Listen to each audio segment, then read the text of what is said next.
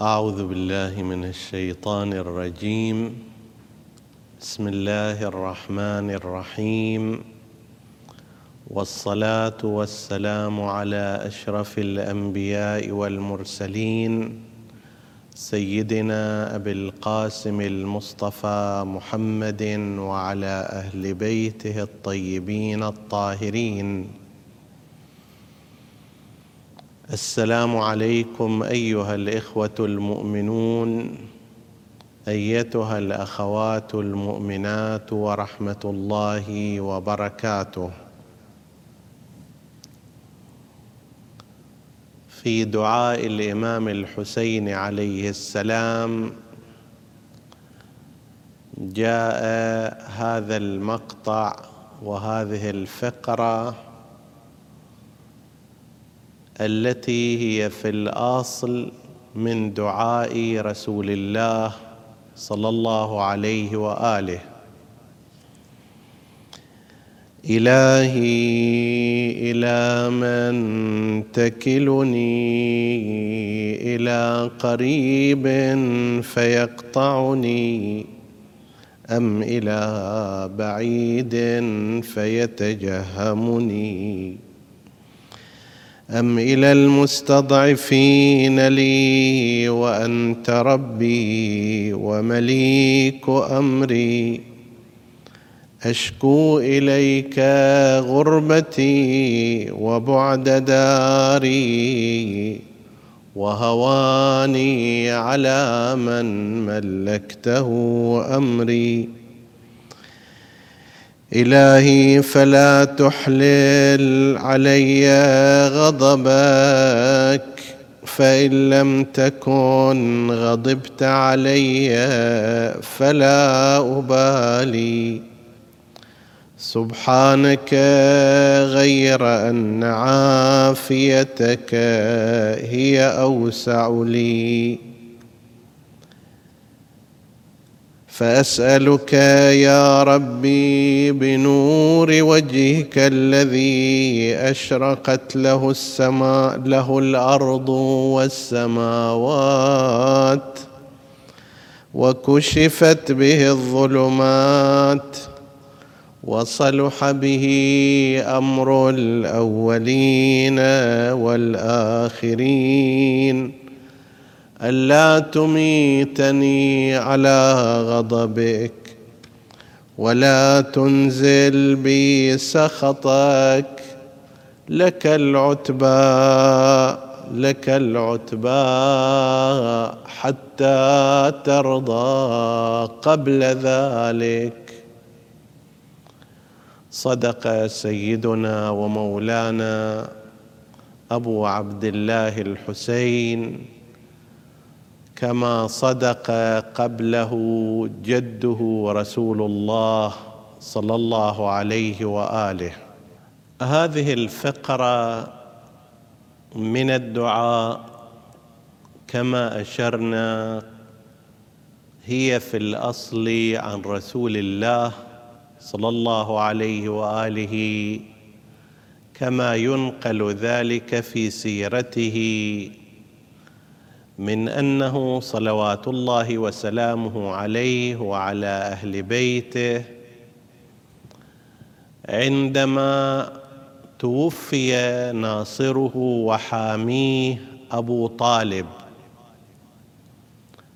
خرج إلى الطائف لدعوة أهلها إلى الإسلام وقد استرفق معه ابن عمه أمير المؤمنين عليا عليه السلام. وحبه زيد بن حارثه في تلك الرحلة. الطائفيون الثقفيون استقبلوا النبي صلى الله عليه وآله أسوأ استقبال. وأمر كبارهم السفهاء.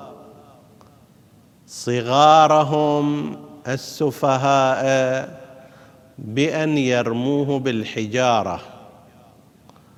فليس فقط لم يستمعوا إليه وإنما هاجموه وواجهوه وبالرغم من وجود من كان يدفع الأذى ويصد الحجار عن رسول الله صلى الله عليه وآله إلا أن كثرة أولئك آذت النبي صلى الله عليه وآله فلم يبلغ ما أراد وانسحب إلى بستان كرم في الطائف وجلس يستريح في ظل شجرة وندت منه مناجاة لله عز وجل.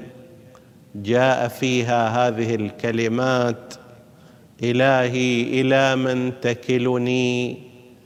إلى قريب فيتجهمني حتى الأقارب الذين كانوا في مكة بل بعض الأعمام باستثناء مثل أبي طالب رضوان الله تعالى عليه وحمزة فيما بعد وجعفر. وأما بقية الأقارب فلم تصدر منهم نصرة مهمة لرسول الله صلى الله عليه وآله. أم إلى عدو فيتجهمني ويواجهني هذه المواجهة من تآمر كفار قريش على قتله وإفنائه صلى الله عليه وآله. إلى فساق وكبار أهل ثقيف الذين كان لهم هذا الموقف. فإلى أي الطرفين يا رب أنت تكلني؟ أم إلى المستضعفين لي وأنت ربي وبك قدرتي ومنك حمايتي. وأنت ربي ومليك أمري. ثم شكا رب ثم شكا نبينا إلى ربه بعد داره. وغربته أشكو إليك غربتي وبعد داري. وهواني على من ملكته أمري. إذا ضاقت بنا الدنيا فإن مشكانا إلى الله عز وجل ينبغي أن يكون. أنت ترى العارفين بالله والمتوكلين عليه لسانهم دائما المشتكى لله. لا يشتكي المؤمن ما استطاع إلى ذلك سبيلا إلا إلى الله سبحانه وتعالى. هذا يعقوب النبي يقول إنما أشكو بثي فيضة النفس هذه وأحزاني التي أخرجها. إنما أشكو بثي وحزني إلى الله. أيها المؤمن لنتعلم أن من يشكينا ويجيب شكوانا ويرتب الأثر هو خالقنا سبحانه وتعالى. فلماذا نلتفت يمينا وشمالا ونرجو بعض الأحيان من غير الله أكثر مما نرجو من الله؟ الزوجة تأتي وتشتكي إلى والدها والزوج يذهب ويشتكي إلى أخيه والفقير يشتكي إلى هذه الجمعية وتلك والمضرور يشتكي إلى زيد وعمر. لو شكونا إلى الله حاجاتنا بمقدار ما شكونا إلى عباده لأجابنا لكننا في غفلة في العادة عن عن أن الله سبحانه وتعالى هو الذي يجيب المضطر هو الذي يكشف السوء هو الذي يزيل مصدر الشكوى. نعم ربما يحتاج الإنسان إلى أن يفرغ ذات نفسه إلى مؤمن إلى شخص قريب لا يتحمل حجم الألم والضغط الداخلي. هنا الوصية جاءت اشتكي بث شكواك انقل مشكلتك. إلى مؤمن فإنك لم لن تعدم من هذه من هذا المؤمن كلمة يصبرك بها أو رايا يهديك إليه أو إشارة يشير بك عليها يشير بها عليك.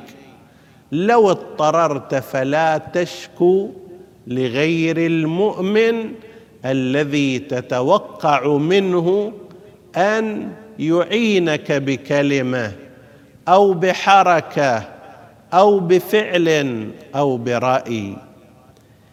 إمامنا الحسين عليه السلام يشكو أحزانه آلامه غربته في أمته. أليس الإمام الحسين عليه السلام غريبا في ذلك الزمان حين يكون أمر قيادة الأمة بيد غيره والأمة معرضة عنه وهو سبط رسول الله وفلذة كبده والذي لا يهدي إلا إلى هدى وهو سفينة النجاة. هذا هو الغريب غربته في حياته وغربته في موقفه في كربلاء تجلت. وهذه النتيجة هي فرع لتلك المقدمة. لو لم يكن غريبا في الأمة أثناء حياته السابقة لما كان غريبا في موقفه في كربلاء. هذا أدى إلى ذاك. أشكو إليك. غربتي وبعد داري وهواني على من ملكته أمري. أصبح الوضع في زمان أبي عبد الله الحسين عليه السلام كما كان في زمان جده المصطفى يتحكم فيه الطالحون بالصالحين. ويقرر فيه الفاسدون حياه المصلحين وبقاءهم يضيقون عليهم في حياتهم في حركاتهم في أمورهم. وهو محل للشكوى. أشكو إليك غربتي وبعد داري وهواني على من ملكته أمري لكن الغرض هنا الأقصى ليس هو النظر إلى هؤلاء وإنما الأساس عند الإنسان المؤمن وعند الأولياء والأوصياء والأنبياء هو هذا المطلب. فلا تحلل علي غضبك ولا تنزل بي سخطك يا رب. فإنك إن لم تكن غضبت علي فلا أبالي أي حال يعتريني لا يكون عن غضب منك يا رب. هو أمر مريح. لو كان الإنسان في رحمة الله ولكن كان في داخل السجن يقول رب السجن أحب إلي مما يدعونني إليه.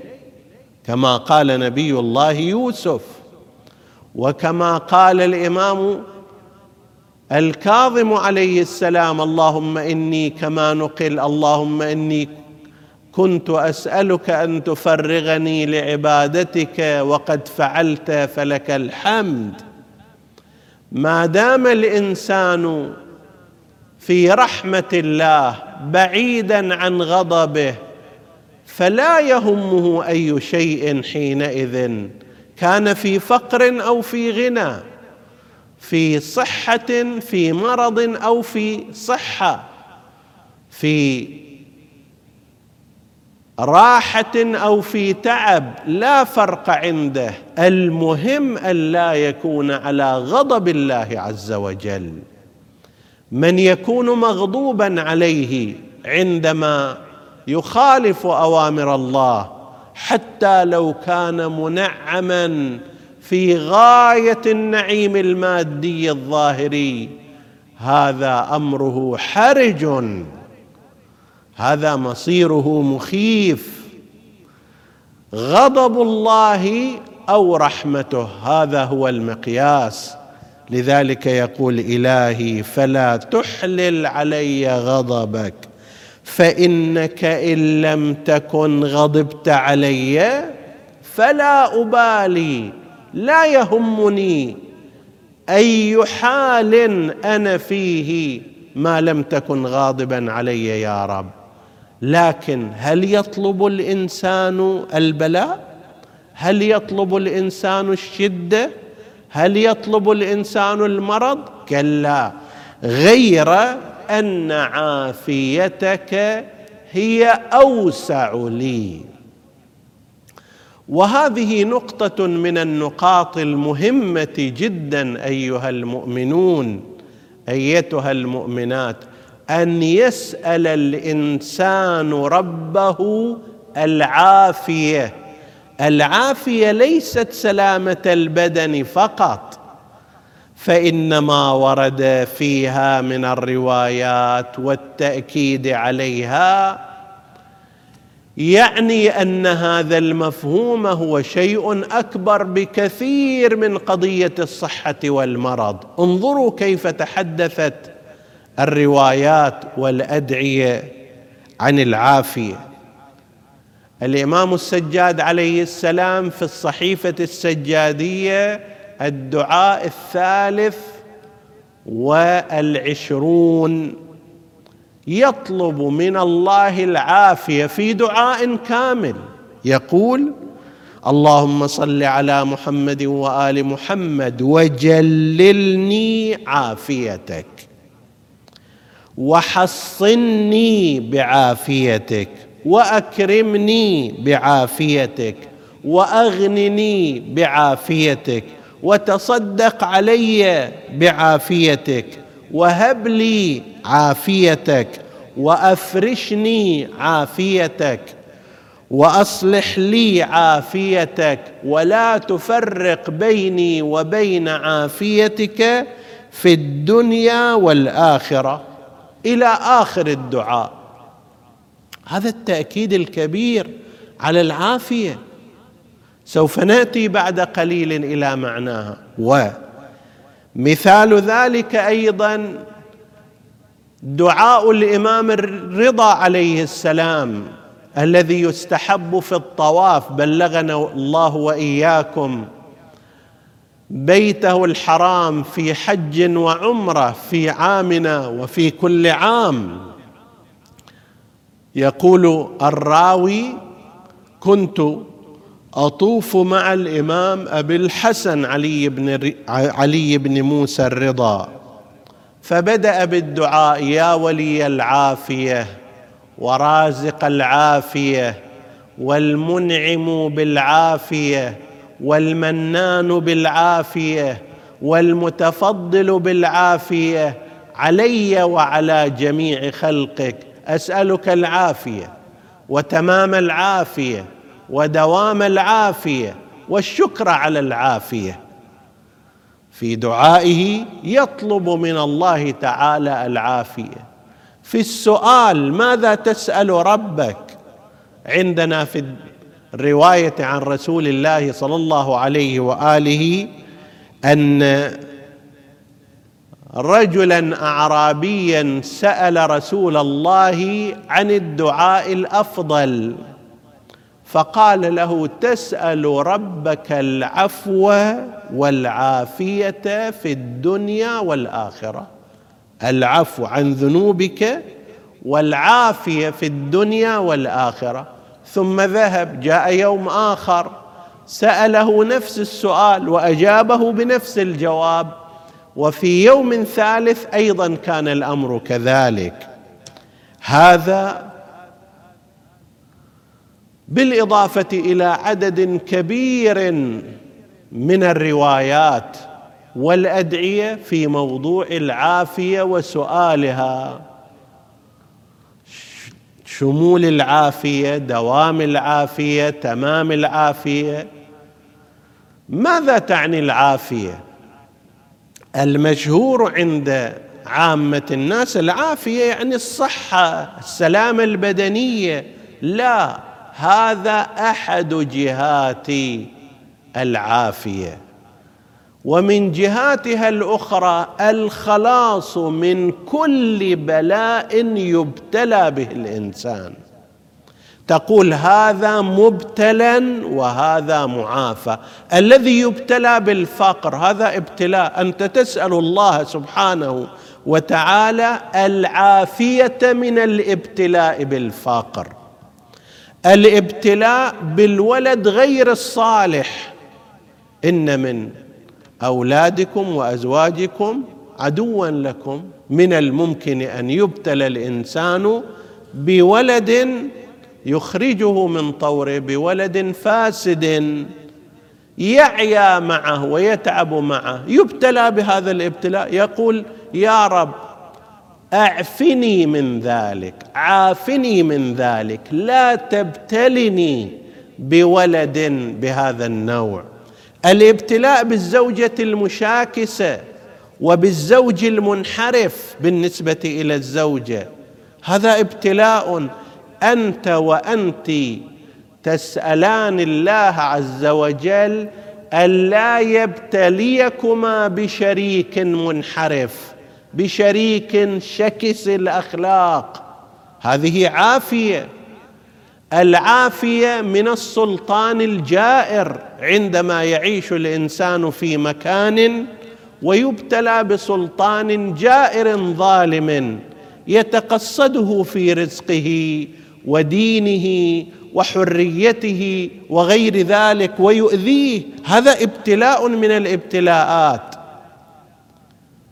يسأل الله يسأل الله الإنسان المؤمن أن يعافيه من الابتلاء بهذا السلطان الجائر. يبتلي قد قد يبتلي الله الإنسان برئيس رئيس في الشركة التي يعمل فيها والمؤسسة التي يكسب رزقه منها برئيس مؤذن برئيس مكدر للخاطر يذهب إلى العمل مفتوح النفس ويرجع سيئا النفسيه من تعامله. العافية هي أن يسأل الإنسان ربه أن يا ربي لا تبتلني بمثل هذا المسؤول ومثل هذا المدير ومثل هذا رب العمل هذا. فالعافية ليست فقط في البدن والجسم مع عظمة هذه الاهم أهمية هذا الجانب لأن الإنسان المبتلى في بدنه لا يهنأ له عيش حتى لو امتلك الأموال. المبتلى لنفترض بأمراض لا يستطيع أن يأكل المالحه والحلوه والمدهنه وجاف الدهن وكذا وكذا. هذا ماذا ينفعه أن يكون صاحب مال وثروة؟ فيسأل الله أن يعافيه في صحته وأن لا يبتليه بالمرض. وأن يعافيه من الابتلاء بالفقر بأن يغنيه وأن يعافيه بأن لا يبتليه بالشريك المشاكس من جار وزوجة وزوج وولد وأقرباء. أحيانا القريب يكدر على الإنسان حياته ويكون ابتلاؤه به. فيسأل الله أن لا يبتليه بهذا البلاء وأن يعافيه. الابتلاء بالحاكم الجائر الابتلاء بالمدير السيء الابتلاء بسائر أنواع البلاءات. هذه كلها مقابلها أنك تسأل الله العافية من البلاء. أفرشني عافيتك. حصني بعافيتك أعطني عافيتك من علي بعافيتك يا رب. سلوا الله العافية في كثير من الأحاديث ورد هذا التعبير. ان اسالوا الله العافية يعني أن لا تكونوا من أهل الابتلاء. هذا رد على قسم من الناس الذين يتصورون أن الابتلاء مطلوب لأنه يحصل فيه الإنسان على على الثواب والأجر كما يزعم ذلك بعض أهل الصوفية والدراويش. لا ليس هذا مطلوبا لأنه قد يخرج الإنسان من الابتلاء مرفوع الرأس وقد يسقط فيه لكن في العافية هو رابح. لو لم يبتلني الله بالفقر وعافاني منه فلا يوجد احتمال أنني أسقط في امتحان الفقر. لكن لو سألت الله الفقر سألت الله مثلا المرض سألت الله أن يبتليني حتى أزداد من الثواب من الممكن أن أنجح ومن الممكن أن أفشل. لذلك يسأل الله أن يعافيه من كل ابتلاء يبتلى به. نعم لو صار البلاء على الإنسان يجب أن يتحرى مواقع رحمة الله ويبتعد عن غضب الله. والابتلاء أهون من غضب الله لكن العافية من البلاء خير من الابتلاء. لذلك يقول الإمام عليه السلام إن لم يكن بك علي غضب فلا أبالي في إيه حالة كنت سواء كنت في حالة بلاء أو عافية. المهم أن لا أكون على غضبك وأن لا أموت على سخطك. لكن عافيتك يا رب منك علي بإبعاد البلاء عني والإبتلاء. هذا أحسن عندي وأوسع لي وأفضل في جانبي غير أن عافيتك أوسع لي. فأسألك يا ربي بنور وجهك الذي أشرقت له الأرض والسماوات وكشفت به الظلمات وصلح به أمر الأولين والآخرين ألا تميتني على غضبك. يا لها حسرة يا لها حسرة يا لها حسرة. أن إنسانا يمارس المعصية وفي تلك اللحظة يقبض فيها روحه ويكون قد مات على غضب الله عز وجل. أسألك ألا تميتني على غضبك ولا تنزل بي سخطك. لك العتبى لك العتبى حتى ترضى قبل ذلك. أنت صاحب العتاب أنت صاحب التوبيخ وأنا محط ذلك. وأنت إذا استعتبت تعتب. يعني إذا اعتذر إليك إذا استغفرت إذا تمت التوبة إليك تستجيب لمن يفعل ذلك.